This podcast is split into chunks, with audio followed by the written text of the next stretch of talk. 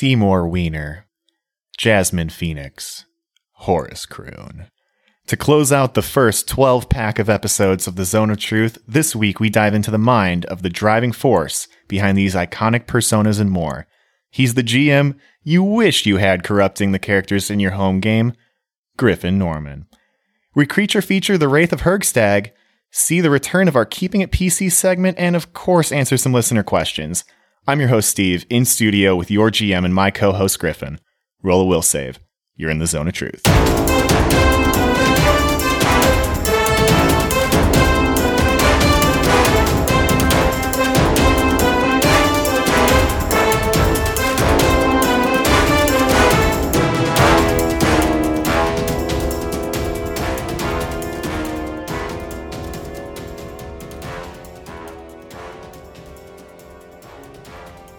And we're back. We're back, and it's my episode today. I know. My fucking episode. It's nice to be back in command here, be back in the captain's chair. I I, I, felt very insecure. I kind of liked that role reversal a little bit last time. It worked. I had some I- fun with it. I got to say finish your drinks. That was cool. Yeah. That was fun. You Not got everybody can say that. you got to say later. Later, Yeah. and we're back.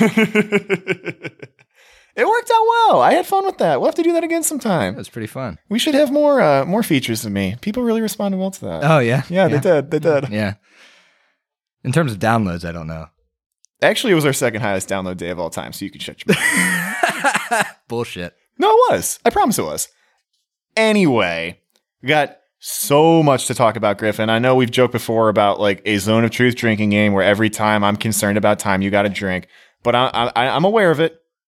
I'm aware of it. But I'm going to say it anyway. it. I have to because Every we have so much to talk about. It's an, it's a gorgeous day outside. We've got a lot to do tonight. There's a lot going on. But Griff, what are you drinking today, man? You tell me, buddy. You just poured me this. Steve. Hell Steve brought yeah. us a 750 milliliter bottle of uh, stout. I believe it's a Founders, right? Yes, sir. So when I was home last week, I was back up in Chicago visiting the folks, and uh, a family friend gave them a couple big old bottles of beer. And when I came back to Columbus, my uh, my parents gave them to me. So this is a Founders CBS. It's an imperial stout brewed with chocolate and coffee, aged in maple syrup, bourbon barrels. Let's go ahead and give this a try, Griff. Yeah, for sure. It's a thick looking beer. Ooh, yeah. Oh That's boy. heavy. That's heavy for a summer day. I like it. I like it a lot. I'm glad you saved the stout for my episode because um, if I'm going to drink a beer, it's going to be a stout. I know you're a stout guy when you got to drink the beers. Yeah. This one's 11.2%, so should get us going good. Let's get weird. Absolutely. Uh, but before we get weird, can you tell me why I'm staring down the barrel of a webcam? Oh, dude. Tonight's going to be a big night, man. Yeah. Uh, I know people are going to listen to this in the future and this will already have happened, but tonight for our Patreon rum and coke subscribers and up, I believe, uh, we're, I think it's whiskey neat. is it Whiskey Neat? I don't know. Yeah, whatever 10 is. Yeah, whatever 10 is. we are kind of pivoting uh, and for for weeks and weeks and weeks and we love doing it we've been doing a discord we call it drunken disorderly we do a, a chat video chat live with the fans with the folks that are subscribed to that tier they get to ask us questions we shoot the shit we listen to an episode and we play the drinking game because as you guys know we release a drinking game for every episode changing it up this time. We're going to be streaming this bad boy on Twitch. Yes. So not only will you get to hear us uh, drinking and joking and being uh, the general degenerates that you've come to know and love, but you'll be able to see us do it live. And what does that mean? That means accountability for you the get drinks. to hold us accountable, us accountable. for how many drinks we've drank. yeah, We owe it to you. that's true. You know what? We got it. We owe it to the fans. Yep. They they expect a standard of drunkenness that we have to provide. drinking. Absolutely. If this was all fake, you just throw in the towel. Well, now they'll know for sure. When they see me crack into my like eighth can of Hamm's in the drunken disorderly. That's uh Start to lean back heavily. I don't I don't keep the microphone on the stand. I have to hold it to my mouth because I move too much. 'cause I get way too drunk during this. it's a good time though. However, I'm excited for that tonight. Looking forward to it. Can't wait to hang out with some of some of the, the best people in the world. You know what Uh, I'm looking forward to, dude? What are you looking forward to? I believe this releases the Monday before episode 50. Oh. And I just can't wait for you to drink that nasty Hamm's or that nasty natty. Yeah. I, I checked it out this uh, this morning when I came over. Um, it's in the back of the fridge. Has been there for a long time. There's a multitude of dents in the can, so I'm expecting a, like a botulism situation. The cans lived in three fridges. Yep. I made a promise. I got to keep it. It's gonna be bad. yeah, I know Yeah. it will be. I'm I'm excited to see your face. I'll probably take a sip just so that if you contract a deadly disease, at least we go down together. But Aw, thanks, bud. they died as they lived, drinking natty. drinking natty. Mm, natter days. Uh, natter days are for the boys. um, uh, definitively not. That drink's terrible. Anyway, I got to get the Syrinscape started. You okay with that, Griff? Yeah, what are we playing? All right, you don't have a choice. I just downloaded a fresh sound set. This one is called Hell. And you know what? I thought it was weird that in the subset there was a bathhouse. So that's what we're going to listen to Hell's Bathhouse. Uh, that's appropriate for my feature, I suppose. I think so. And kind of just to lean right into that, because like I told you guys in the beginning, we got a lot to cover. I want to talk. We, we don't have a, a character for you to feature on the show that you know the, the folks at home been you know grown to know and love like Well, we every other character besides you. Yeah, yeah, yeah, yeah, yeah. but they're you know it's it's that's a whole nother thing. So we're rolling straight into our keeping it PC segment, and we thought it would be really special since you don't have a Matumbe or an Eclipse or an Ikmer to uh, you can do, you, we're, we'll talk through two of your characters from the Return of the Rune Lords game because your first one died, and that was Kyron. Kyron. Tell me about, first of all, who is this character? Race, class, alignment, archetype, maybe. And then once we're through that, let's start talking about who he actually is and how you came up with him. Sure.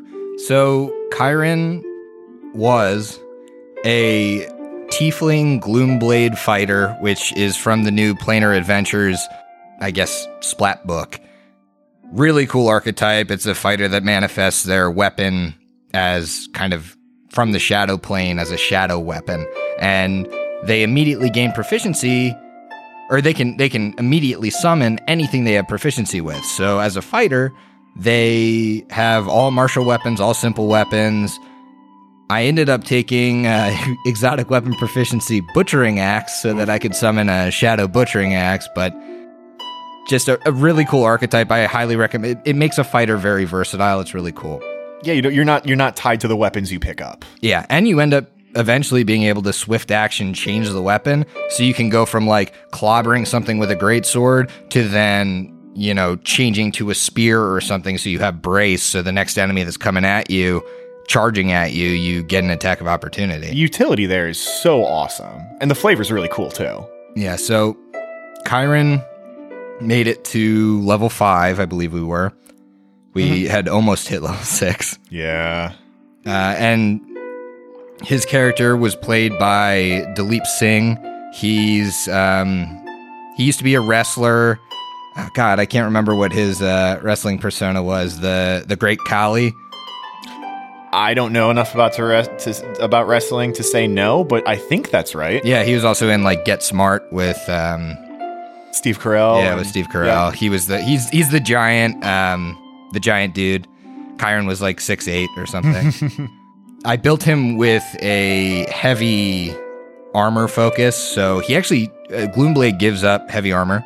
Uh, he had medium armor, but he had so much natural armor for being a tiefling. And uh, Tim, our GM, let me roll on the tiefling, like the one to one hundred racial traits, and it was another plus one to natural armor.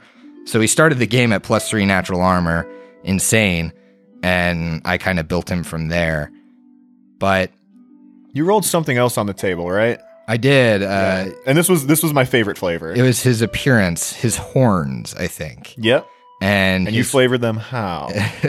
well, I flavor them as like moose antlers. yeah. because I I rolled horns other, Mhm. and obviously moose isn't on that table.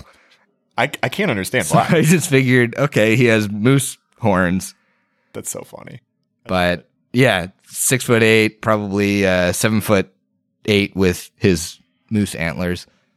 Nice. And uh, and and and so so why did you pick this class? How did how did you find it? I know you said it was out of player event or planar adventures. Uh, if I'm being honest, I picked a fighter and I wanted a, a little bit more versatile fighter. I think fighters get a lot of flack for not Yeah. being versatile. There are a lot of things, especially with some of the later stuff that Paizo has released, that make fighters fairly versatile. Yeah. A lot of times you feel like you have to take a feat chain and you go down a path. And while that is true sometimes with like advanced weapon training and that kind of stuff, you can end up being something like an iron caster, which actually lets you get some casting because you Oh, get cool. use magic device really high.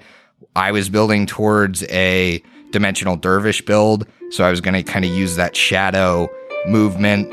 Uh, I would have eventually gotten shadow step and been teleporting behind people, and then would have been able to full full attack at way later levels out of a teleport. Yep. So it's like pounce. And so um, you're, you're you're talking about just like showing up on people and just full attacking. That reminds me, you and Chris, our, our other buddy that's playing in the Return of the Rune Lords game, you guys tied your backstories a little bit together. We did. yeah. Um, you want you want to tell me about Kyron's backstory and how he fits into the grand adventure? So I wanted I, I always like starting a campaign at least very close to one other player mm-hmm. in the game. Is, is that how you usually play? Because I haven't I haven't played a ton with you as a player. That's how I like to play. I like to kind of tie myself to someone else sure. just because it makes the role play better in my opinion and it kind of lets you tag team flesh out your backstory while being a little bit more inclusive because it's not one on one with everybody. It's two on one and you mm-hmm. kind of get a group conversation happening.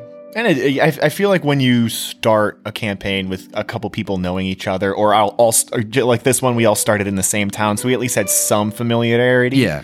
You know, if, if we're not putting this out to the world, you know, we're not trying to tell a story for all of you listeners at home with our Rune Lords campaign, so we can do away with some of the exposition that Yeah, would just yeah, kind of suck sure. up time at the beginning. But yeah, my character and Chris's character actually ended up being half siblings.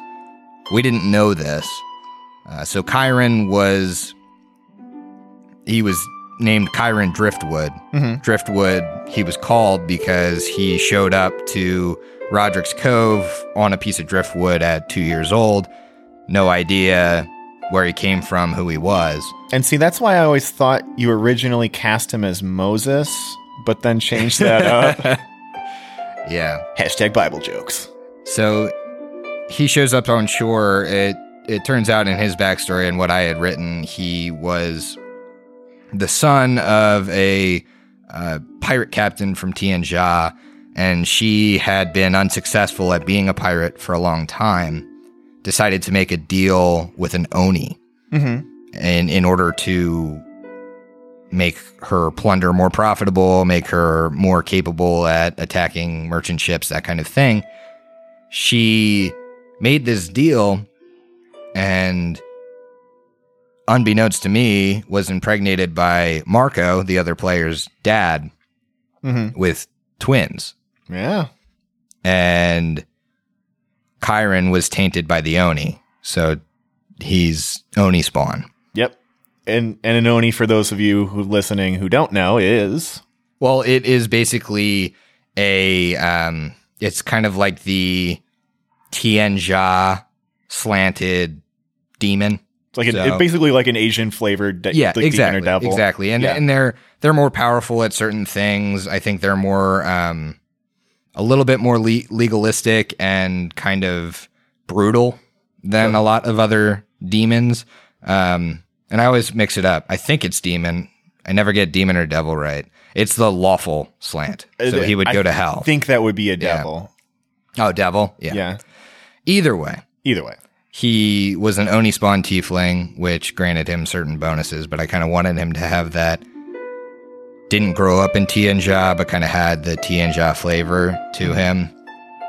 And I, I ended up so back to the question of why I picked him in the Yep. first place. I wanted to play a fighter because I've been running this game for almost a year now, and and I feel like in certain respects, running a podcast game takes even more effort and prep than a normal game because I I don't have the luxury of constantly looking stuff up and being like, hey, I mean, I know you guys would be patient with me if I was like, hey, wait a minute, like I need to look this up. Wait a minute, I you know I need to turn this page, and I feel like I have to be really on when we're recording.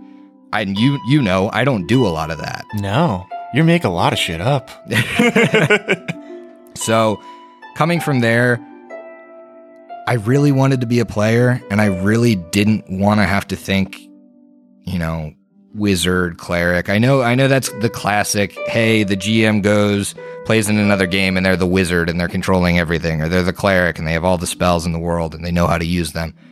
For me, I just really wanted to like chill out and It's, be able vaca- to RP it's, a guys. vacation for you. Exactly. Take it easy. And so for me, a fighter was a nice break because I felt like we role play well enough where you would you guys would allow the fighter to RP Yeah. and and I had good connections with the party and when it came to combat, I didn't have to think about shit. I just Mhm. charged up, smashed with Yep. my butchering axe. 3d6 plus whatever the fuck.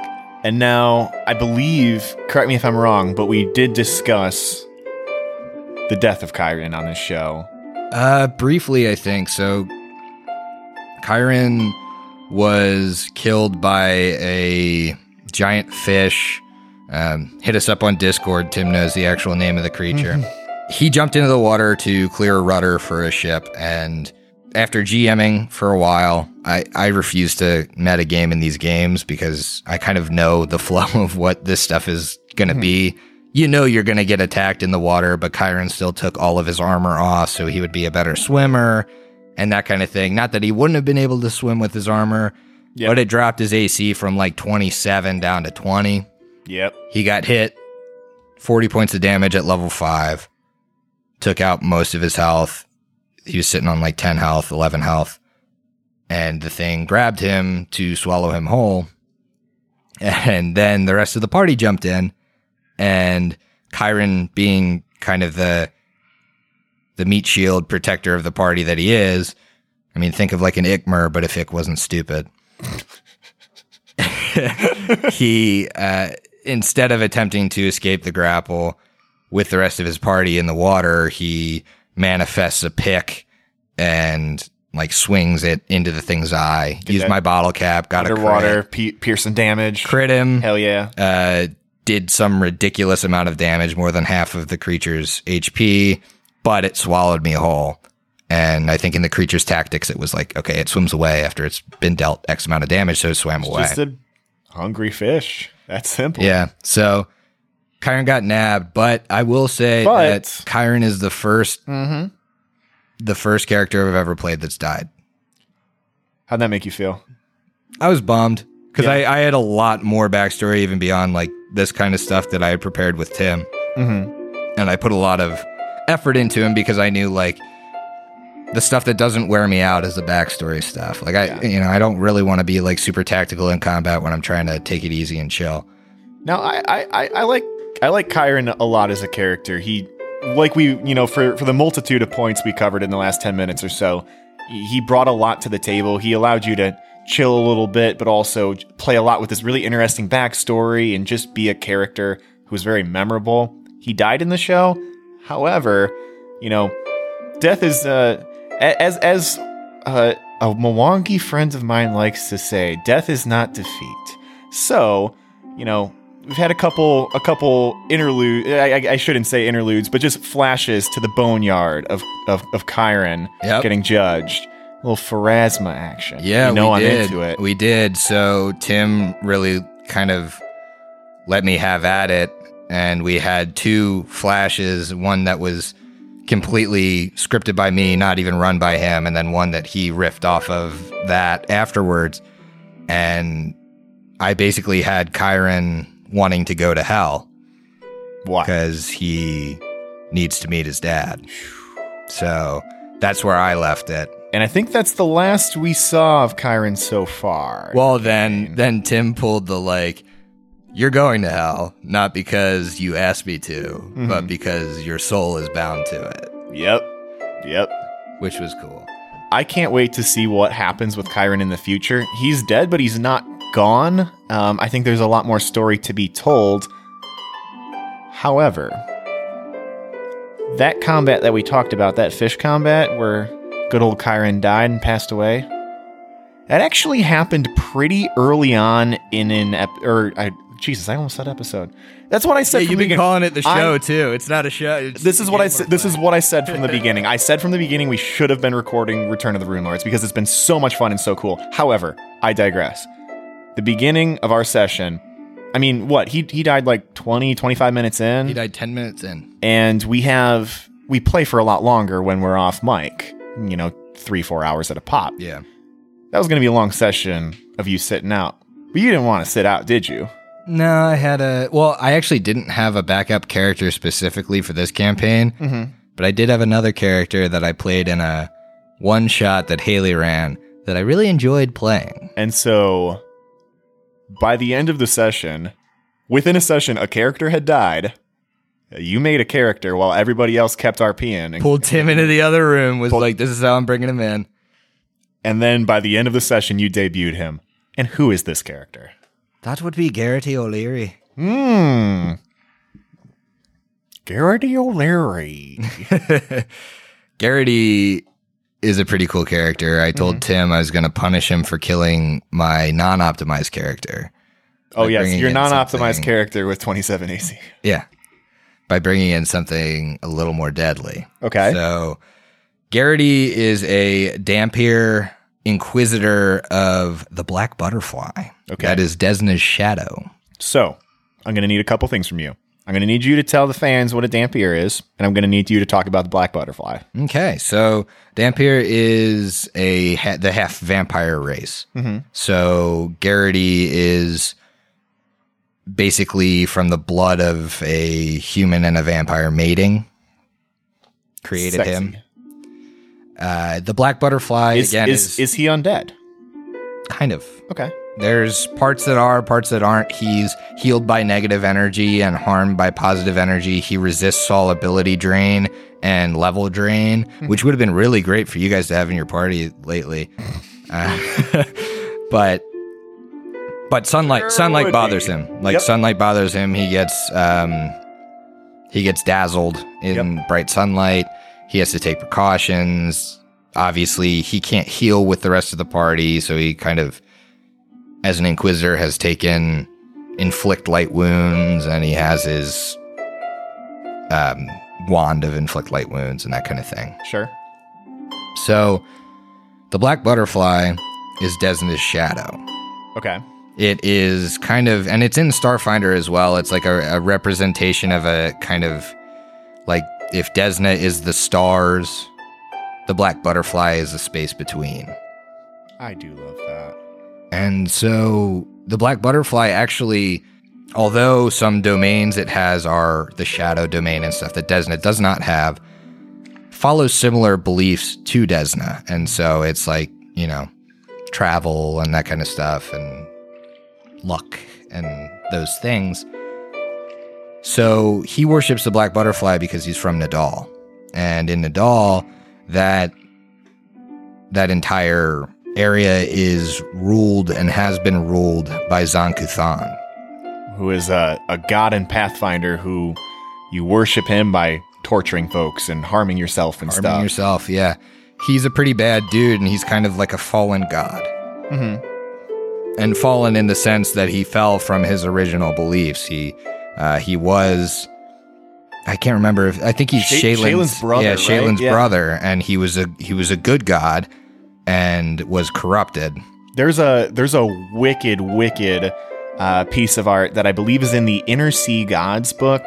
Um, it's like a two page spread with Shelyn and Zon-Kuthon like facing off against each other, and it's really cool. Oh yeah, We just kind of a side plug for go to Inner Sea Gods, look up this photo. It's really cool. Yeah, uh, Zon-Kuthon reminds me of, and I think he's supposed to because I think like Kyton, Kytons worship him and stuff, but Hellraiser, like Mm-hmm. Yes. he's Hellraiser. Yes, yes. So there is uh, an establishment called the Umbral Court in Nidal, Okay. and his vampiric mother is a part of the Umbral Court.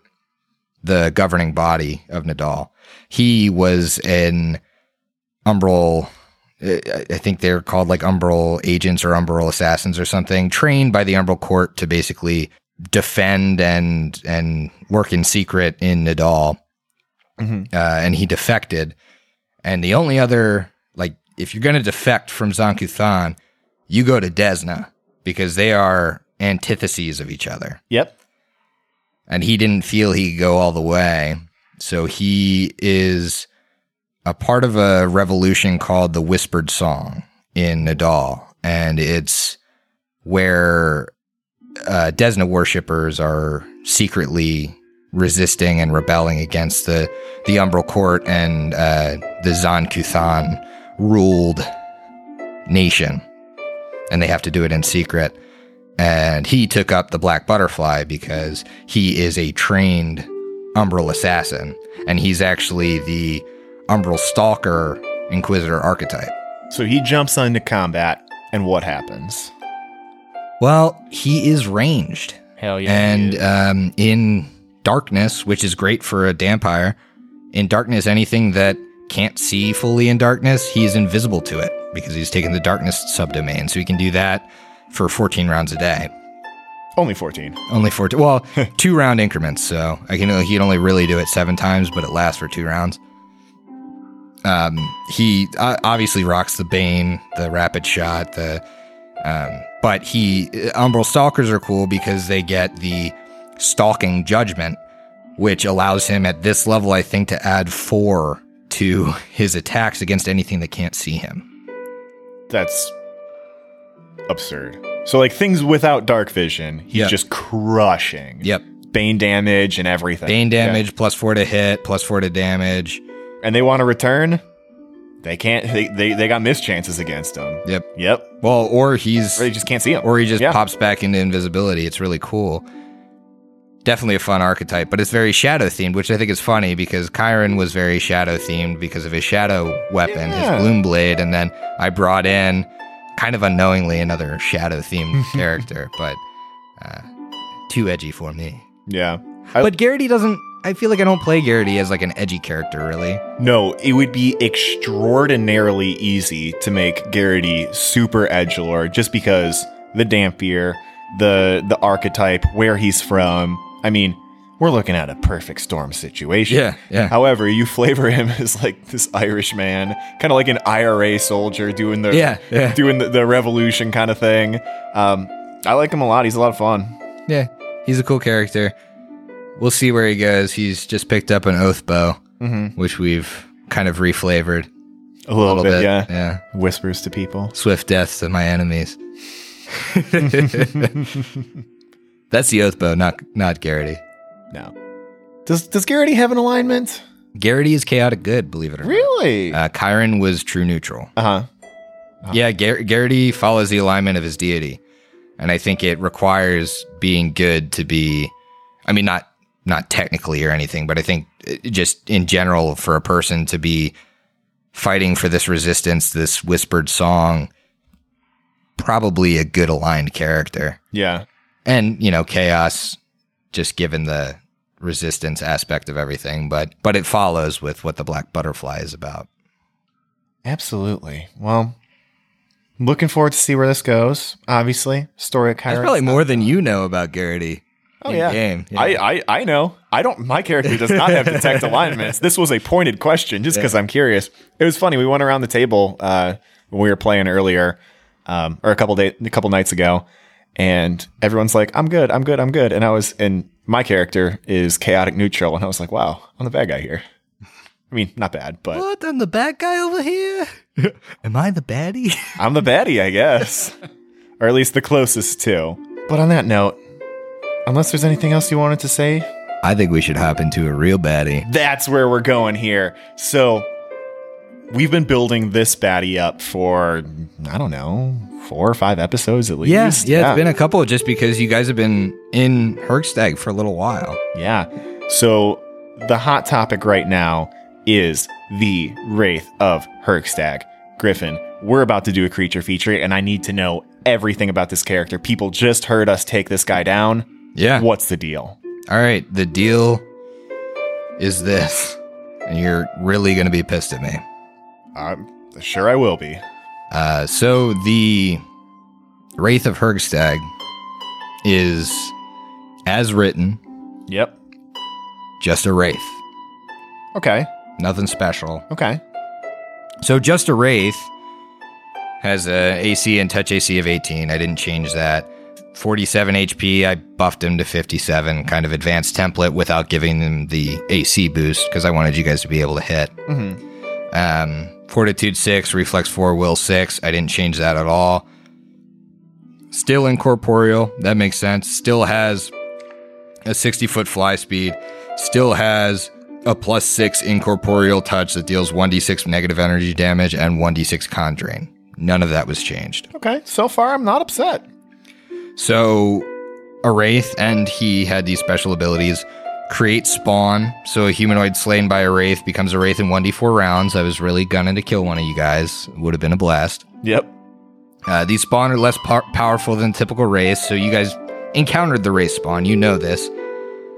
They were actually written into Trial of the Beast, but normally they would just take a minus two penalty on all d20 rolls and checks, receive two less HP for hit die, so like 10 less health, and only drain 1d2 points of con on touch, which the children did. Yep. They're also under the command of the Wraith and are commanded by him until their death, upon which point they become full grown Wraiths. That part I didn't lie about. Yep. The children would have become full grown Wraiths had you killed the Wraith first. Griffin, I'm still not mad. Um, they have life sense, which is why they were able to, it could perfectly notice where you were, even when it was underground and that kind of thing. Life sense is equivalent to blind sight. Mm-hmm. So it's it's pretty powerful ability. But that's also why they can see you without the eyes. Yeah. They have that sunlight powerlessness, which I think we've talked about. We Yeah. talked about it with the Lopper and we talked about it with kids. Alluded to it in in game. Yeah.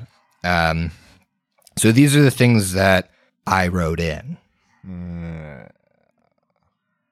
That fear aura and panic aura were not in the spawns or the wraith. I added them. I'm going home. but I thought they made for much more interesting combats.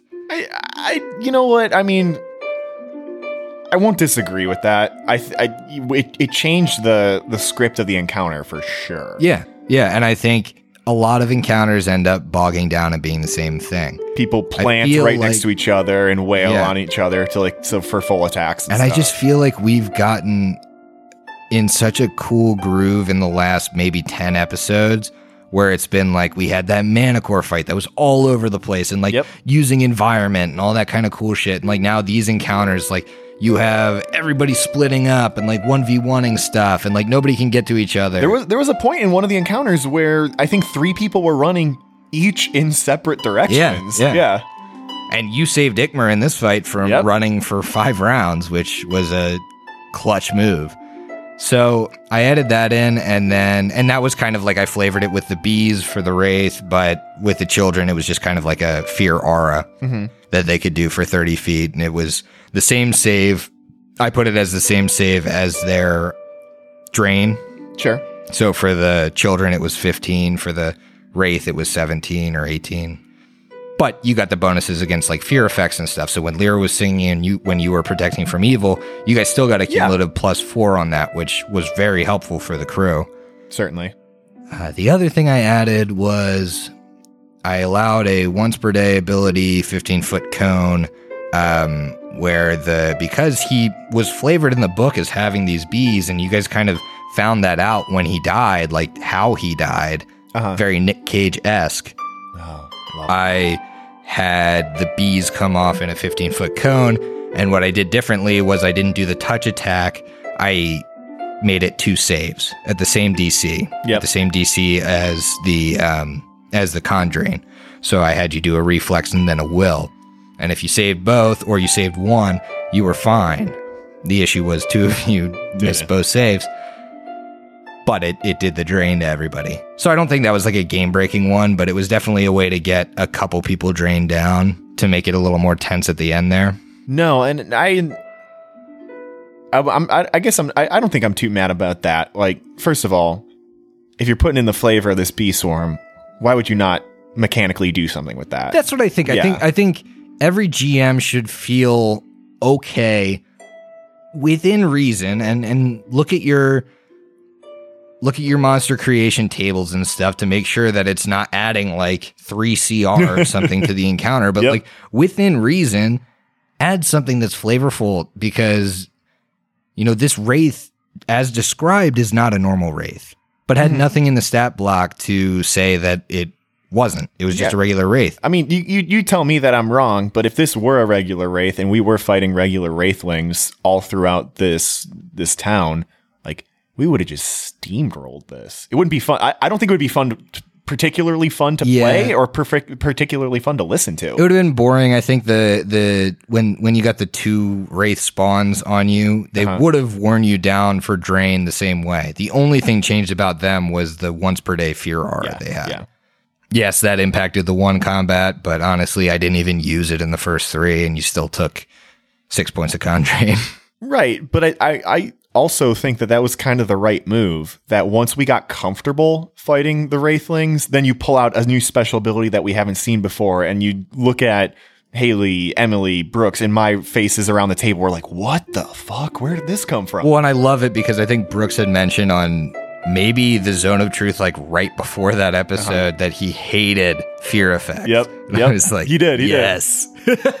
I'm bringing it in. once and what? Yeah, once we fi- once we thought we figured out these character or these uh, these creatures, we didn't.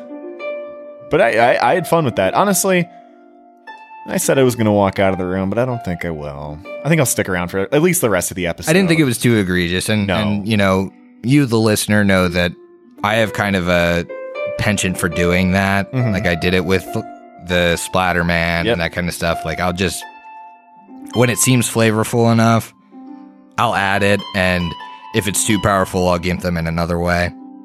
So tends to be that way. I, just like them to be a little more cinematic. Would I f- have felt bad if I killed one of you with the bee swarm? Probably, but I would have probably never said that wasn't on the stat block then. right, right, right. there, and, and I'm kind of glad that you brought up a character death here because I don't want to say that I was ready for Matumbe to die, but with as much combat or uh, whoa, as much condrain as I had going into this fight, I knew it was a possibility. And start in starting that combat, you know, this is a combat that we've been hyping up for several episodes now. We get into it. I'm gonna give it my all but there was a real possibility that I was to die. And when we got to the end, and then there was the the bee swarm, I saw victory in sight, and I just didn't want to die. It, it, it was it was it was weird. I had a I had a complete emotional turn from the beginning of the combat where I was like, okay, I've come to term with this. I'm ready.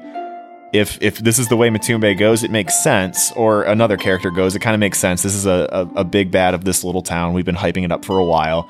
But then when we got close, if Matumbe or anybody else died, I would have been real let down because I knew we had it. Yeah, Yeah. yeah, and you had been saving on those drains like one after another. I think you made four saves. Oh, there's an alternate timeline out there where Matumbe is dead. Yeah, because it Now. was again like DC 17 or 18. Yeah. uh, and you made and uh, you got by with a little help from your friends for a lot of them because I attacked you when you were in the group and you were like, "Well, I get a plus two or a plus three to this because everybody's next to me." I it, it's I think it's completely unintentional, but with all of these backstories and how the way this story is unfolding, I think that's becoming a theme of this show, like the camaraderie and the teamwork and the friendship. Even though that we have different objectives and different motives, you know, Eclipse's entire character is about keeping her friends close.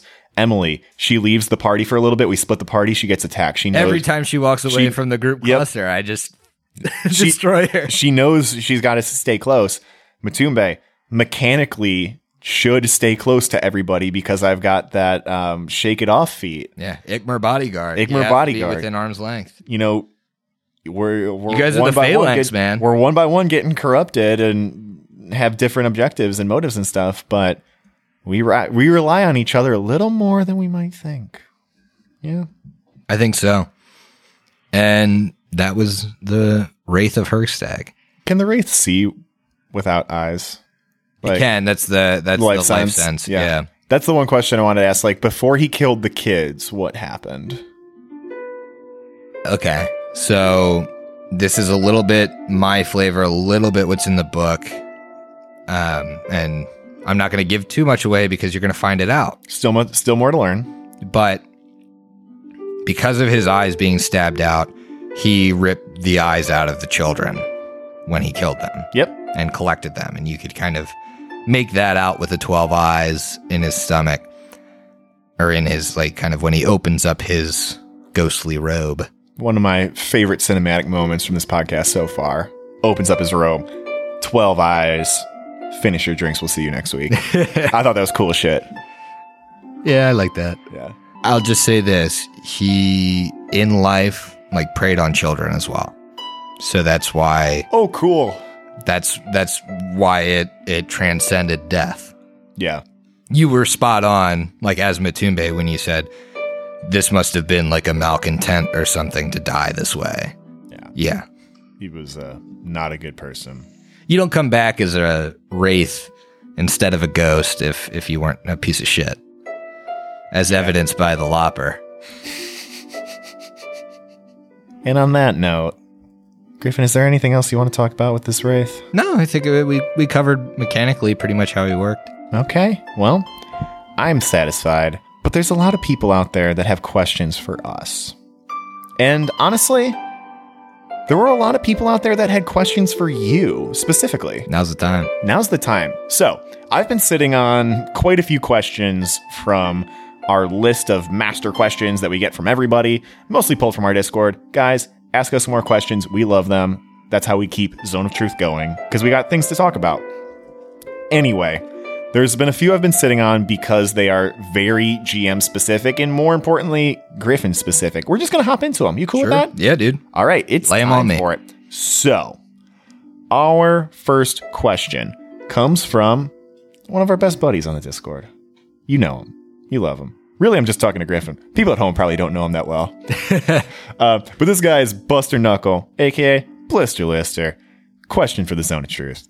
How much prep work does Griff do to prepare for regular sessions and also the evil interludes? All right. So I'll start with the regular sessions, and I want all current and future GMs out there to take this with an extreme grain of salt, and I'll explain why. I usually spend double the time that I think the session's going to last prepping for it. So if it's a hour long session, I'll prep two hours, and and we're lucky in that we have our sessions in kind of smaller chunks. Lets me spread the prep work out a little bit. But the only reason I'm able to do any of that is because I've already immersed myself in the book. I've already storyboarded each of these characters. So I know when I want the story beats to hit. I'm not like prepping and seeing where that's going to happen. I know. I know where I'm going to bring the Nethalgu in. I know where I'm going to bring, you know, Ikmer's Wolfie backstory in. I know those pieces. Yep. So I don't have to prep those pieces. The most I'm really doing when I'm prepping these things is prepping the combats and the maps. And fortunately, we have a digital map, so that doesn't even require much prep anymore. I'm reading through the stuff that I need to read through that day. And for me, it's not a first read through, it's a refresher. And it's a, hey, we're doing a trial tomorrow. I'm going to write opening statements. I'm going to write, you know, I'm going to write what the prosecutor and what the defendant are going to say. I'm going to write what the judge is going to say. I'm going to write all that out so that I have it, so that I kind of have a gist of where I want to go with it. But as far as what evidence is permissible in court and that kind of stuff, I already know. Yeah. I know what they're allowed to have. I know what I know what the DCs are for the diplomacy checks based off of the magnitude of their new information that they're bringing to the trial. I know all of these things, and it's because I read ahead, and it's because I read double ahead, and it's because I continue to read ahead. and that's the only reason you can keep up with it. Now, if you're not running a podcast like we are and you have very understanding players, don't fucking do all that. Like you don't have to. You can you're smart. You can read in 5 minutes what like you're supposed to be going over and nobody's going to be pissed because you guys go on tangents all the time at a table. So to give the GM 5 minutes to get his bearings is not a big deal. I think for us and it goes back to what I talked about earlier, I don't want to be here flipping through pages. I don't want to be here doing any of that. I want to have a rock solid foundation where I'm bringing all of this up and bringing this to to the show and I don't want to have to go back. I don't want to have to reference my notes. I have them here and I hardly ever look down at them. But that's what I feel like is required for a podcast. If I was running this for you guys at the table, fuck yeah, I'd be like referencing my notes and referencing the book and all that shit. Yeah, I get it. For the evil interludes, though, Tell me about them. that's a lot of work. and I think as excited as I am to be doing those more frequently, and I'm really excited if we get a little bit more Patreon money, I think that's our plan. Yep. They're they're work. And I always under promise and over deliver in terms of how long they take to get through. Oh God. And everyone everyone in the group will tell you this, but I say, oh yeah, two sessions, no problem. Twenty minute adventure. In and out. In and out. We're in good. and out. Uh, and Yeah, what then- was- and then we end up releasing five episodes for Christmas because we recorded all fucking day. I was I was gonna say cri- Halloween was bad, What you but didn't know behind Christmas the was scenes, though- so much worse. What you didn't know behind the, the scenes of all of that, though, was that that shit was like an entire weekend of prepping it. oh, I'm Like I, like you know all of that. I like, totally believe that. preparing the fucking Home Alone house and the exact schematics Yep, and all of yep. that and all the traps that go into that. Like homebrew and God bless you folks that do homebrew. I like to go off the rails and do homebrew, but an entire adventure in homebrew, you either got to be riding by the seat of your pants or you got to be working. It's got to be like a job. yeah, And I feel like with the evil interludes, I couldn't be riding by the seat of my pants because I needed it to tie in. I needed all of it to tie in to, to what we're doing, and I still need it to tie in. And so whenever we do an evil interlude, I'm spending a fuck ton of time on that. yeah. You've got. I, I I mean, regardless of this is a homebrew, we're taking this into the actual story. This all this everything that happens in the evil interlude is 100% canon. Yeah, it's We've- canon. you've got Ikmer's dad showing up. You've got um, it was Eclipse's parents, correct? Yeah. all that stuff. You got Nana Opal killing Eclipse's mom, Yep. which fed right into the flashback for Eclipse in episode one. which I feel like does not get enough credit. Like people don't talk about how People don't important talk that about is. how uh, People don't talk about this. Haley's this. character killed Haley's other character's mom. Yep. people don't talk about this. I don't understand why. Maybe they will now. Maybe nobody figured it out. I guess so. But yeah, so you and and correct me if I'm wrong. You've never ho- homebrewed anything before, correct? Honestly, yeah, no, uh, not not before the evil interludes. Really, I mean, I've always I've always brought different aspects of kind of just a side quest or whatever into stuff I run, and I feel like I've been doing that in the in the Carrion Crown campaign. But no, I've run I've run APs, man. Were you expecting it to be as much work as it turned out to be to homebrew that stuff? Oh yeah, Yeah. hundred percent. You were so you were. I was expecting it to be more work. Oh, really. Yeah. I mean, I it's just because when I ideated over what I wanted it to be, I knew that was going to take time, and both times I hit what I wanted to run very quickly. Mhm. I think that's what's going to be tough the next time we do an evil interlude is I don't really know where I want you guys to go yet. Yeah. I don't know where I want you to go next, and so I feel like that makes it difficult. tell me I'm wrong, but I feel like this is not for how how long the evil interludes become is not 100% your fault because we only get to play these I mean, we've only played these characters twice in the last year. When when we sit down to have an evil interlude, like we sat down for the Christmas one, you were very transparent with us. We're going to a party and then we're going to have a fight. It's going to be two episodes. We're going to be done in two hours. Not a big deal. Or at least like two hours worth of recording with all the other bullshit Yeah. thrown in. But it turned into five because we needed to have the scene up top where we got back together and chatted and we hadn't seen each other in a long time and saw change and there was changes to Nana's, Nana Opal's house and Ed Turner had a new ceremony that he had debuted and then between the ceremony and the actual um, the actual combat there was a whole Night of the Pale thing and saw I had prep for that. yeah yep I wanted that to happen.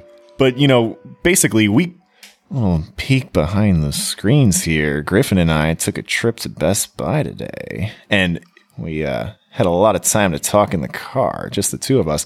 And that was kind of the. And we talked about the evil interludes, and I was like, you know, I, I can't believe that these characters have such sticking power, but we've played them twice in a year. I haven't. What I told you is that Yeah. it's because they're not what you normally play. yeah, and they're completely out of everybody's comfort zone. And that's why they stick. That's why they're so memorable to us. And I hope that they're as memorable to you guys because they're just not the kind of characters people play or get to debut or get to run in any fucking normal campaign besides maybe um, Hell's Vengeance or whatever. Yep. And even then, you're like a servitor to Cheliax. You're fucking lame. Be a real evil cult. Do something. So you said obviously this stuff is 100% canon. It ties back into the adventure path.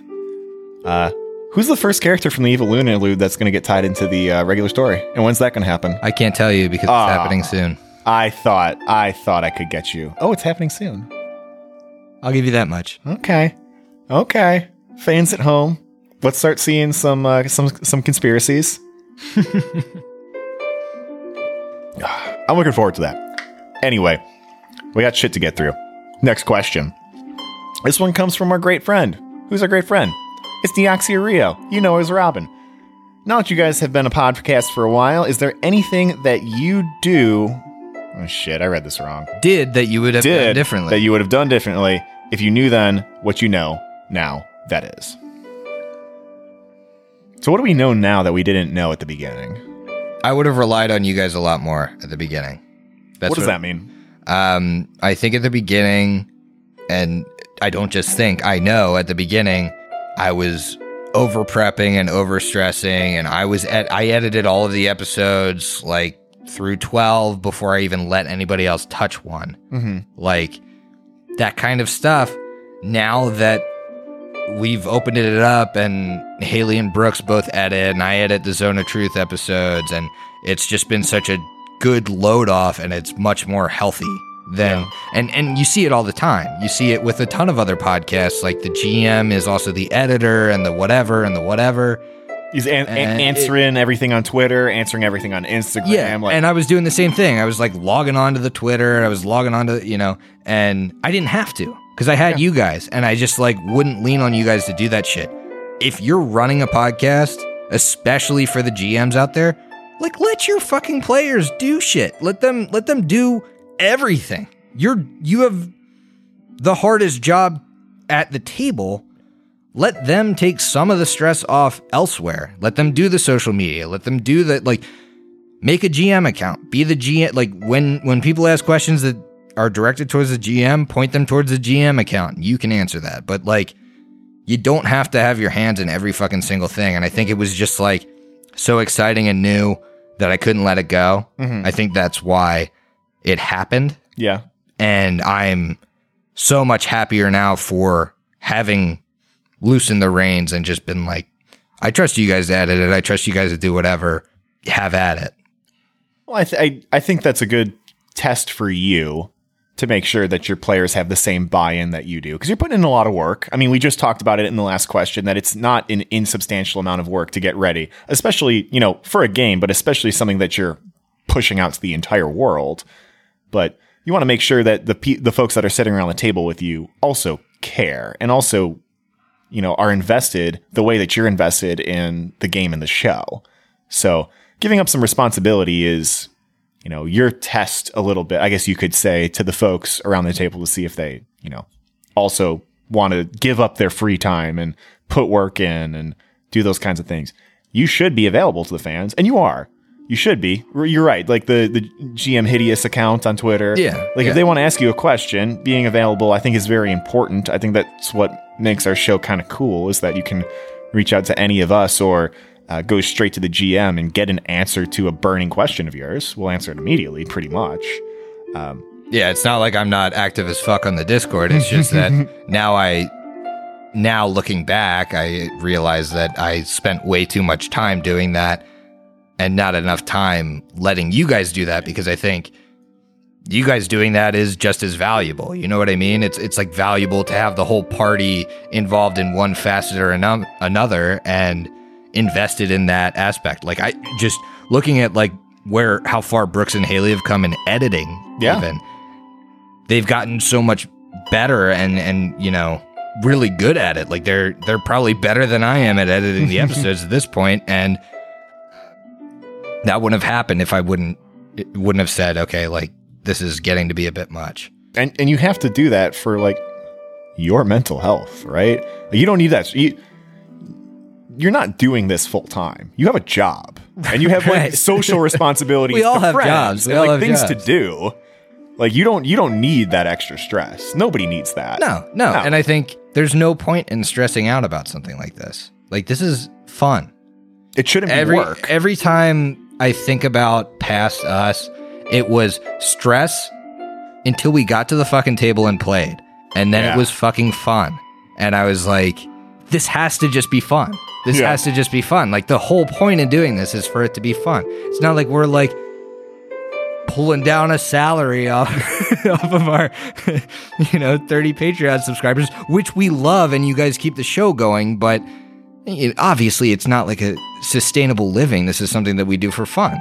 yeah. And it has to stay fun. And I think that's something that starting out, it took time to lean into. We had a we had a business meeting a very long time ago. This is a this is a good behind the scenes thing where we were sitting around the gaming table and it was it's- I don't know maybe it was episode twenty or thirty or something. It was relatively young in our in our in our show. Yeah, it's probably 20. Yeah, and we started talking about what we wanted to do and where we imagined the show going. And one of the things I said was the point that this stops being fun is the point we shut it down. Like we're we did we didn't go into this show um, with four friends that we met off of Craigslist or like four people across Discord who met on a random server. Hi, we're This is- six voice actors. who Play be critical role. Right. Like I don't like we're friends first and a podcast second. And I'm sorry to the listeners who hear that, but like we are a, a friend group who has been very tight for a very long time. And I, I've loved where the show's going and I have had so much fun.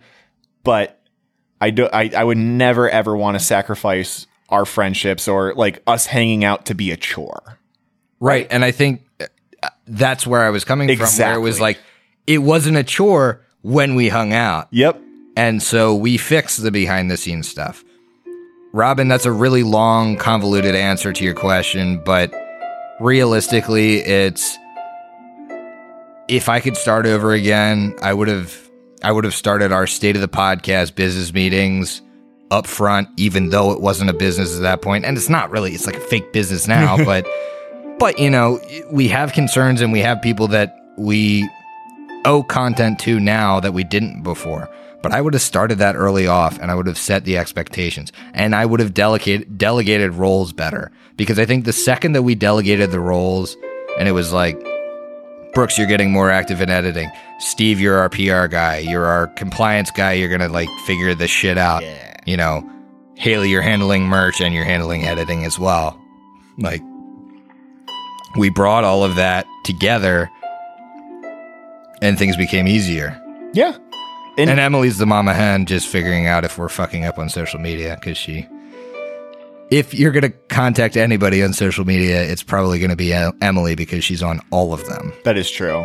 That is true. but I think right now we're at a fairly happy spot where things were going great. Then, you know, people started to get stressed out. And once we established roles, established responsibilities, we got to where we want to be. And that would be our advice for anybody out there that if you're doing something like this, or, you know, even just in a friends group that's playing Pathfinder, delegate responsibilities. Don't be afraid. Don't be afraid to talk to the people around your table about how you're feeling. Yeah. Right? If you're the GM and you're feeling overwhelmed and you're not recording this shit, that's still a big deal. Yeah. You should say, hey, you're my number two. Track initiative, track, Yeah. you know, track this, track that. You're the note taker. Like, pass those abi- the, those responsibilities around because it's going to make your life so much easier and it's going to make the game more fun for everybody. Let alone recording a podcast. Well, we've ra- we've waxed romantic for a little while. We do that. We've I know. Maybe maybe maybe maybe there's something romantic happening between between the two of us, Griffin. I don't know. Haley's not in the room. Speak your heart. Put Baker Street on. Oh God! All right, all right, we're moving on. We're moving on. All right. Uh, our next question comes from a username that I can't hope to pronounce. Uh, I feel like he told us to. Giuseppe. Giuseppe? Yeah, Giuseppe. J G E I S A P O. All right, Zone of Truth topic. I'd like to hear some discussion about the homebrewed or customized aspects of your playthrough. I'm not familiar with the AP, but I assume it's being embellished. So we've already talked about the evil interludes, that they're their own thing. They're Yep. pretty homebrew, but they're tying, they're getting tied in. Now, what has happened in the show itself, exclusive of the e- evil interludes, that's been homebrewed? Because I know there's something in there. Yeah. And hopefully, you as fans don't take this as like hurting the integrity of Carrion Crown because we are trying to play it relatively faithful, but I'm introducing characters at completely different points than when they come in in the AP. I'm bringing characters in to completely different roles than they were in the AP. Hell, you wouldn't know about Horus Croon until book four Travesty. if if I didn't change it up.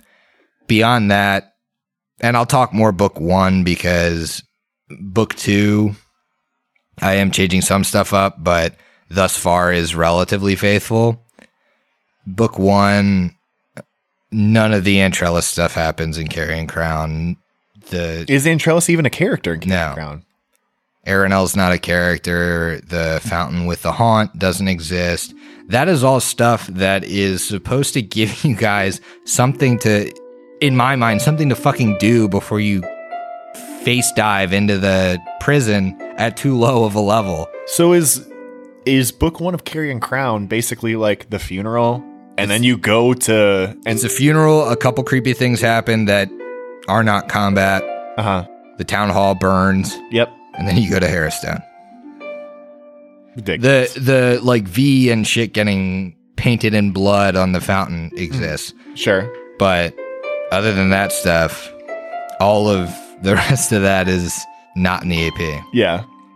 And I think we're better for it. Oh, and Antrellis the Mad became Antrellis the Sane for the evil interlude, and I mean, Haley's always talking about Aranel, and it, it's it's worthwhile for the show. It was a lot of fun. Jumping in, jumping basically straight into the prison. You're right. At too low of a level, could have been fatal. Yeah. And I mean, it There's- there still wasn't could have enough- been fatal. It's Right. just, it's too. not enough build up. yeah. Yeah. I will say, like, the research is supposed to be the biggest aspect of that. Mm-hmm. Like, of your in town time before you go out, and you're supposed to get XP for researching shit. But, I mean, correct me if I'm wrong, listener, but Pathfinder research, not really that riveting or interesting to listen to. 30 episodes of that before we dive into the prison. Let's go. God. Could we have finished book one in 25 episodes? Probably. I mean, honestly, but I don't really give a fuck about episode count or how long it takes us to get there because to me, I feel like the story that we're developing is completely unique to Yeah. anything we've anything anyone's done in in Carrion Crown and I love it for that, you know. And 32 episodes through book one. Yeah, that's kind of slow, but uh, you wouldn't have a ton of character development without it. yeah, and at the end of the day, we're not going anywhere. We got time. We got six books to get through. We'll, we'll take our time. We'll get there. Yeah, you can get mad at us when we spend a whole episode strategizing. How's that? You can at Griffin for that one by not pushing the party. All right. Is there anything else you homebrewed and embellished about the campaign, or, or would you like to move forward? I mean, obviously, all the evil interlude stuff, but you all know that. The Crooked Kin's involvement is a little embellished, Sure. uh, obviously. and obviously, everything with the Nethal Goo is not in the book. Yeah. which seems to be continuing to bite you guys in the ass. But as far as Lepidstadt is concerned, Manticore is not supposed to have babies. Boom, mic drop. I can't wait to see the forums after this. Oh God. Oh god, people are going to be livid. I got one more question for you, and then we're about to move into the lightning round. All right. This one comes from Jason. You guys know him. You guys love him. What's his uh what's his Twitter tag? What do you do? Is that what it's called? I think so. what do you do? What do you do? This guy is personally managing virtually every Pathfinder AP out there or actual play podcast. He's a absolute gem, and I cannot wait to hang out with him at Gen Con this year. Um, but he asks at Horus Croon, that's Griffin on Discord, would you run Carrion Crown or any other AP without having all six books in hand first, especially now that you know the book one of Carrion Crown has taken this many episodes? Or would you still wait to make sure that you can lay down every plot hook and foreshadow possible? Just curious about your prep style? Thanks. Yeah, man. I for a podcast, you need six books. Plain and simple. Mhm. You need all the books because there are backstories in these players that tie in at book one, and there are backstories in these players that tie in at book five. You need all the books. Yeah. You need you just need to know the story arc of everything. Like I said about when I prep, I don't have to prep a ton because I've prepped all of this before. I've storyboarded each character and, and where they're going and, and where I think they're going and the three possible arcs or whatever that each one of them could take. You can't have that without having the full story. Now I'll pivot here because in a home game, yeah, I don't I don't fucking care. I could have book one of it. I'll I'll play it and you know, I'll I'll set everybody aside and be like, okay, here's what book two's about. If you want any like hooks into your backstory or whatever going on here, talk to me about it. Mhm. But for an actual play podcast, I just don't think it works without having the entire story, without having read through the entire story. Yeah, I know. I, I know a lot of book ones of Adventure Paths. You get to the very last page, and it like summarizes the adventure, kind of book by book, Yeah. of what happens. But you can't lay good backstory off of that. No, I think it's a little telling that there aren't any Tyrant's Grasp podcasts out there. Yeah, because book six maybe just dropped and it's just not going to be a good good pod without it you need it yeah. You got you got to plan ahead. If you're doing what we do, you got, you got to know where things are going. Yeah so that's what i would say jason is just you need all the information in front of you or you got to be willing to homebrew a lot of extra stuff which is okay too but you should have homebrew plot hooks for everybody then if you're not going to have the entire library of content That would be a cool way around it. Just kind of if if all your players know ahead of time that things are going to be maybe a little unscripted, that you're you let them know that there's going to be some homebrew stuff thrown in there, and that's how they tie in. And I think that's that's perfectly acceptable as well. Again, like we wouldn't have the evil interlude characters without homebrew, and there Yep. are homebrew plot hooks in there for their characters because they're not following the AP. But for characters following an AP, I I definitely prefer nine times out of ten to have all of the books in the AP. There you have it, dude. Jason, you heard from here. Now, I need at Horus Croon. Oh wait, I mean Griffin Throw me a reflex save uh, No. Okay, fine. because we're rolling into the lightning round. You know what it is. So this is the very last r- lightning round for all of the players. Who knows if we'll maybe do this kind of thing again? I don't know, but we've at least covered our bases now. So without further ado, here we go. First question, you know it. It's coming from the Wraith 91. What's everyone's favorite race? He clarified for Pathfinder. Griffin, what's your favorite race? So I have a special place in my heart for Grippli. They are the uh, frog people Okay. of Pathfinder. It's because it's the first Pathfinder character I ever made, ever Wait. rolled up, ever played. really? Yep. What was that game? Uh, Eric ran it for us. It's like a module or something? Yeah, it was. Uh, it was like a module, and and I was uh, Grippli Zen Archer monk, and had a fucking blast playing him. Nice. Uh, his name was Toad Bias Frunk.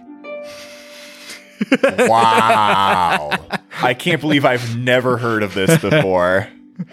Yeah, for all those Arrested Development fans. Oh my god. But I just really like the Grippli. I mean, they they're very rare Yeah. in the Pathfinder setting, and and they're Have they- they're they- swampy people. Have they appeared in anything that you've done besides this character? No, No? I don't think that I've ever run. That's funny. But they're, ah, geez, I think they're dexterity and wisdom, Okay. and they might take the strength penalty. I'd have to double check. But I mean, that was perfect for his Zen Archer monk, Dex and Wiz. yeah, that's all you need. and he was uh he was a good character. I didn't role play him nearly as well as I role play my characters these days, but he was fun to play. Um, and kind of tied there is actually Dhampirs because I, again, I love all of the horror aspects of Pathfinder in general. I know it's really hard to run a horror campaign at a, as a TTRPG, but I try my best. And the half vampire race is just so sick to me. I, I like being the person that's like the odd man out, can't heal from positive energy.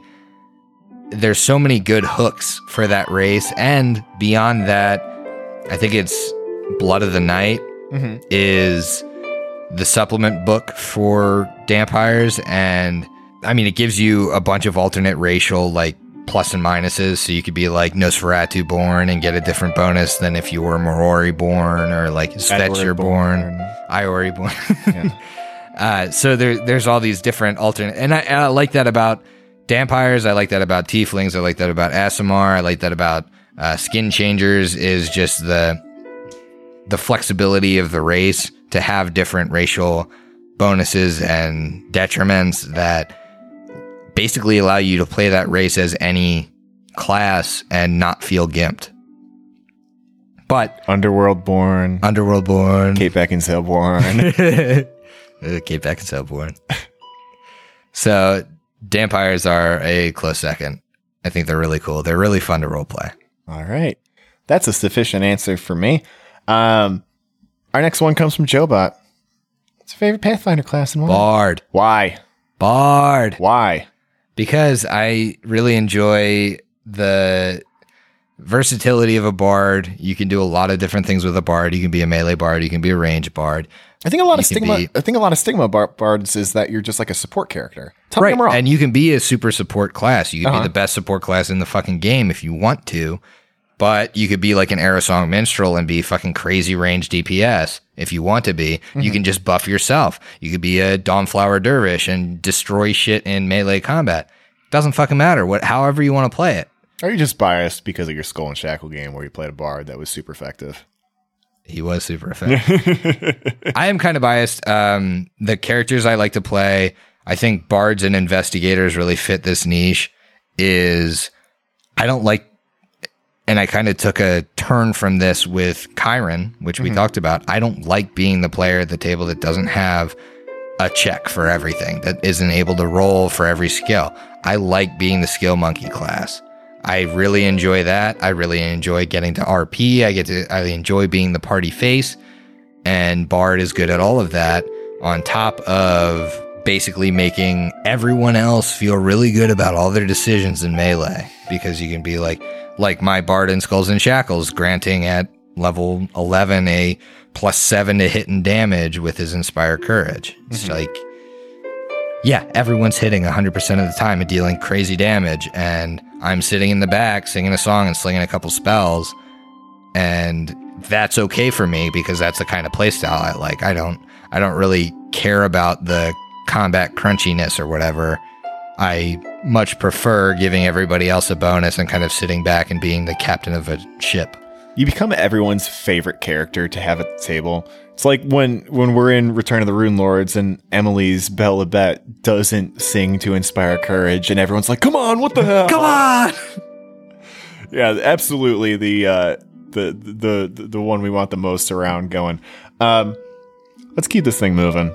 I've got some opinions on the next uh, on the next answer, but All this right. one comes from Florida man. What class and race most accurately align with who you are in real life? That's a good question. Mm-hmm. You said you have some thoughts. I got some thoughts. All right, go ahead. Well, I know, I know, I know. I said last week or last time we recorded that I would be a bard. I also think you've got fairly high charisma. I'd probably put you closer though in the Skald's territory To the skald.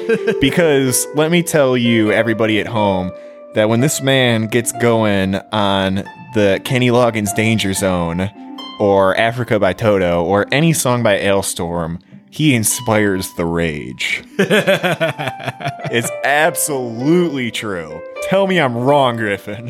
Eh, you're not wrong there. Skald's a good pick. Um,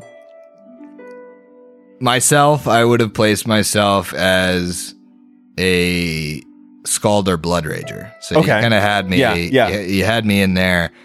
And I think for race, I'm going to go maybe dwarf, maybe halfling. Okay. Yeah, I was thinking like maybe like a bugbear or something, but that's cool. A bugbear is good. Yeah, I'd take bugbear.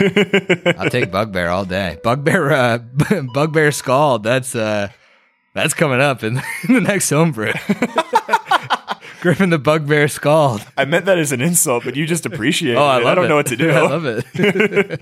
All right, well, you, you just gonna hear you, you heard it here, folks. bugbear skald. Bugbear Skull. That's what Griffin's playing next time we do something. All right, got a couple left for you.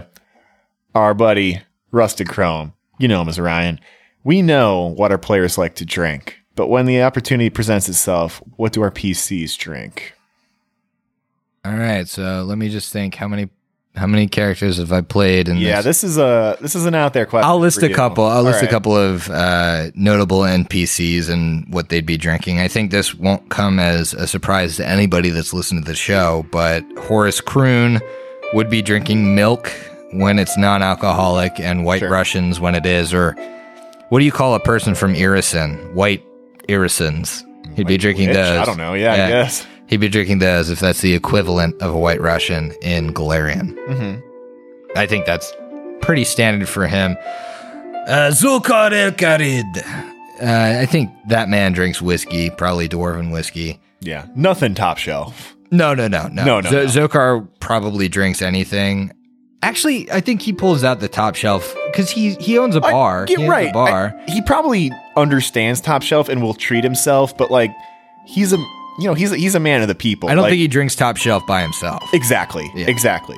If he's impressing someone, or he's got somebody who maybe not he's trying to impress somebody, but like if he's got like a good buddy in town, or like if Yeah. Ikmer comes back, he's gonna pull out the bottle that like has no label on it from under the bar. That's Yeah. like super expensive, cool stuff. Mhm. But if he's just hanging out, throwing a couple back, it's cheap whiskey. Yeah. But I think he drinks whiskey instead of vodka. I know a lot of people would think like with the kind of Russian y accent, he'd drink vodka, but I think he's a whiskey dude. Yeah, I don't disagree with that. I think Seymour, Seymour Weiner, Yep. aka Troll Blood. Yep. I think he's drinking a lot of what we've been drinking here. I think he drinks stout beer. I think Imperial Stout. I think he he takes the highest ABV stout and chugs it to the face. He's that kind of character. I think he's just so big. Like a, a stout is to his tolerance probably like a light beer. I mean, he's eight feet tall, man. Yeah. he's huge. Taller than Matumbe, absolutely. And um, I actually wanted to bring Pavlos, the the cleric of Pharasma you guys just met. As as of this recording, has not been released to the world, but by the time you guys hear this, you guys will have hear will have heard him. I think that's going to be a fan favorite character. I really do like Pavlos. Um, Stop your bullshit, Ikmer. I think Pavlos would drink white wine. yeah, I think that's that's the kind of. I mean, he's like, I mean, reminiscent of how Matumbe is. He's like a you know very clean shaven, like shaved head, Mhm. like kind of feels like he's too good for the second shift kind of guy. And I I definitely think he drinks white wine. can I put you on the spot for a second? Yeah. What about Starl and the girls? Oh, Starl and the girls get lit to a bunch of spritzers. yes. Starl and the girls, uh, except, um, well, Starl drinks vodka. I could see that. Garrow drinks like the the skinny girl. Oh yeah. Yeah. Yep. Um, and Flitch actually drinks peyote, absinthe and peyote. Oh my. She's gonna be fun to li- introduce. Can't wait for that. Think um Madame Trelawney, is that how you say it? From Harry Potter, the divination professor? Yeah, Trelawney or something. Yeah. Yeah. yeah. Okay. Think her. That's Flitch. Oh, all right. I'm into that. I'm excited. That'll be fun. Yeah. We've got one last question for you, Griffin. All right. This one. Wait, shit. Maybe the last question didn't come from from Rusted Chrome. Yeah, the last one was from Ryan, which is not Rusted Chrome. Oh, I fucked that up pretty bad. You blew it, dude. Why didn't you call me out on that? I missed it. All right. I've been drinking. That was a. Oh yeah, I'm pretty fucking drunk. I don't know who. Yeah. So yeah, Ryan was the last question. Sorry, this is the fifth time. I can't believe we screwed it up on the fifth time. You We've done blew it, this. Steve. I blew it. Um, I, I guess I got thrown off because you took the reins last time. You know, Oh, yeah. just yeah, it's been a while since I ran this show.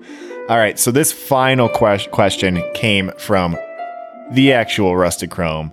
If you could pick any comic book or movie hero slash heroine or villain slash villainess to take your character's spot in the game, who would it be and why? I'd also like to hear Griffin's choice as well, and finally we can hear it. So Let's go. I think I'm I'm gonna do the same thing. I'm gonna I'm gonna take a couple NPCs through this, but if you guys remember Captain Caleb from the Crooked Kin, the leader of the Crooked Kin, he is 100% based off of Captain Spaulding from the Z- Rob Zombie movie universe. There's a, there's a new one coming out. Three Steps to Hell or something. Yeah, dude. Three Away from Hell. I don't know. There's there's a new Rob Zombie movie with him in it. We have Yep. to see it. Yeah, oh yeah, Maybe we should maybe we should review it on the show. I don't know. I'm into it. yeah. Captain Spaulding is back. Yeah.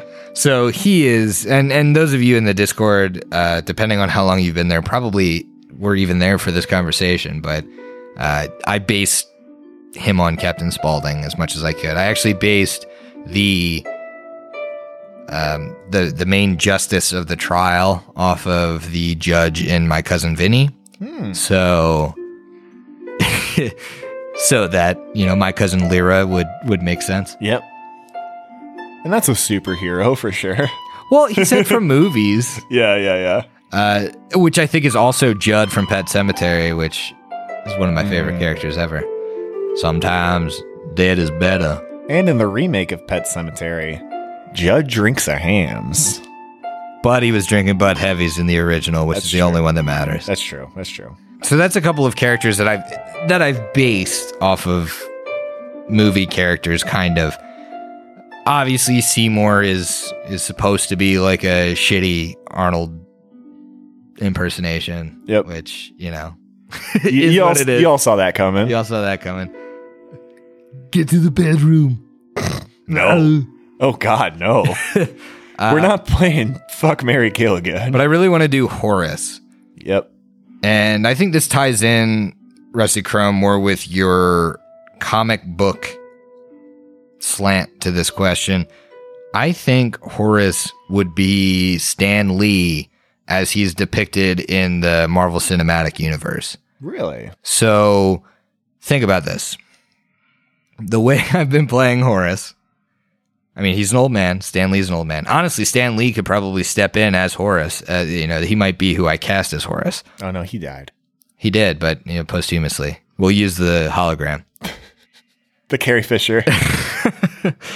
But Stan Lee in the Marvel Cinematic Universe is in like a ton of different roles, a ton of different places, always the right place at the right time, talking to extra-dimensional beings, like talking he's doing all of this stuff and he's breaking the fourth fucking wall. And that's what Horus does, man. yeah. Horus breaks the fourth wall. He shows up on a pony behind Ikmer and Lyra when they're on their own. Like it's just like he's interjected in the show at all these different points. I think Stan Lee from the Marvel Cinematic Universe fits him perfectly. You guys thought that when we did Horus jokes, that that was just uh, an aside thing. Not canon. but No, he, he's actually there. Horus is everywhere. oh my god. We're not even supposed to meet him yet for like another year and a half, Yeah, book four, baby. but he's everywhere. He's everywhere. Oh yes. so I think, yeah, Horus Stan Lee. Uh, the other two are who I base them off of, and and Seymour. You know, obviously Odd. I don't think that's the last we've seen of Seymour Weiner. Oh, I, I actually I will think say there's the, more to see of Seymour Weiner. there is. Yeah. That's why he's not just Sea Wiener. Oh. Uh, I will say the Lopper is based off of the Joker. Yeah.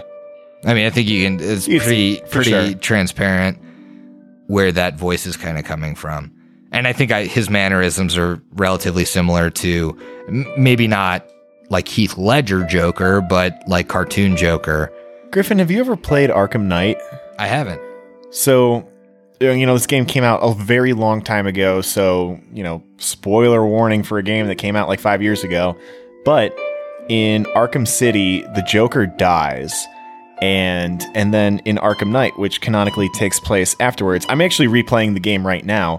But Batman is like kind of crazy. You know, he's seen some shit Yeah. and he's he goes through the game and Joker is with him constantly, just providing like a commentary. Oh shit. Like, you know, you'll you'll grapple up a building and Joker is just sitting on top of the building looking pretty and then he says something witty and disappears and like he's he is always with you through that game even though he's long dead. That's the Lopper. Yeah, man. He's just always there, you know, plucking away at, at Eclipse and you know saying bad things in her ear, and it's it's that Arkham Arkham uh, Arkham Knight Joker. yeah. Yeah, There you go. there you go. Haven't seen it, but I guess I stole it. It's it's it's very uncanny. You'd you'd appreciate it. But Griff, that's all I had planned for today. All right, man. Are you excited for Junk and Discordly tonight? Dude, yeah. I'm very hype. Yeah, I Just have to get our audio equipment set up. I know. I'm looking forward to it. You know, we got a, we got a lot of things ahead of us coming up soon. We're going to Gen Con. We're going to Gen Con. Maybe some new stuff down the pipe this year. It's still. That's right. You know, it's 2019. The Friday of Gen Con. Meet up with us at Kilroy's in Indy. 8 p.m., baby. That's right. Be there, be square. That's right. Have a couple drinks. I've heard that they have tons and tons of different uh, Long Islands available for purchase. So we're gonna get really fucked I thought up. you were going to say they have tons and tons of Hamm's. God, I wish. I don't think so, but I wish. So meet up with us at Kilroy's. It'd be a fun time if you're going to Gen Con. yeah. Yeah. And if you're in the Midwest, and you're not going to Gen Con, fuck it. Just come to Indy for a night. yeah, I mean, for real though. Like, if you're around, just show up. There's going to be a lot of really cool people there. Jason's going to be there. How cool is that? How neat is that? That's awesome. All right. Well, Griffin, I had a lot of fun hanging out with you today. Did you enjoy doing this? Oh, yeah, man. Yeah. I like to be uh, behind the questions for once. What are we gonna. What are we gonna do next time? We're we're done with this bit of doing people one at a time. We got we got we got to get some more people on here or something. Yeah, we're just gonna jerk each other off for another hour and a half. I guess so. That would be that'd be that'd be good content. Par for the course. The Patreon subscriptions skyrocket. Okay, we're going home. We're going home. What do you want? What do you want to tell the people, Griffin? Oh, guys, I love you. Thanks for listening to me to ramble through a bunch of these questions. I hope they were informative or just interesting to listen to. But really appreciate you guys listening and just appreciate you as people. Please hit us up if you have any other questions, especially for me. Hit me up, just at me. I'm happy to answer GM questions, or if you're playing Carrion Crown, I'm happy to help you run through it because at this point, we're a little deep in it. If you're thinking about starting, you know, more than happy to provide the the good things I've done and the pitfalls, as it were. Well, Griffin, I think you'll be happy to know that you did succeed your reflex save. Additionally, you also succeeded your will save. Nice. So no conjuring for you. Oh, I did it. You made it out of the zone of truth. Well, with that, then, I think you guys need to finish your drinks because we'll see you in two weeks. Later.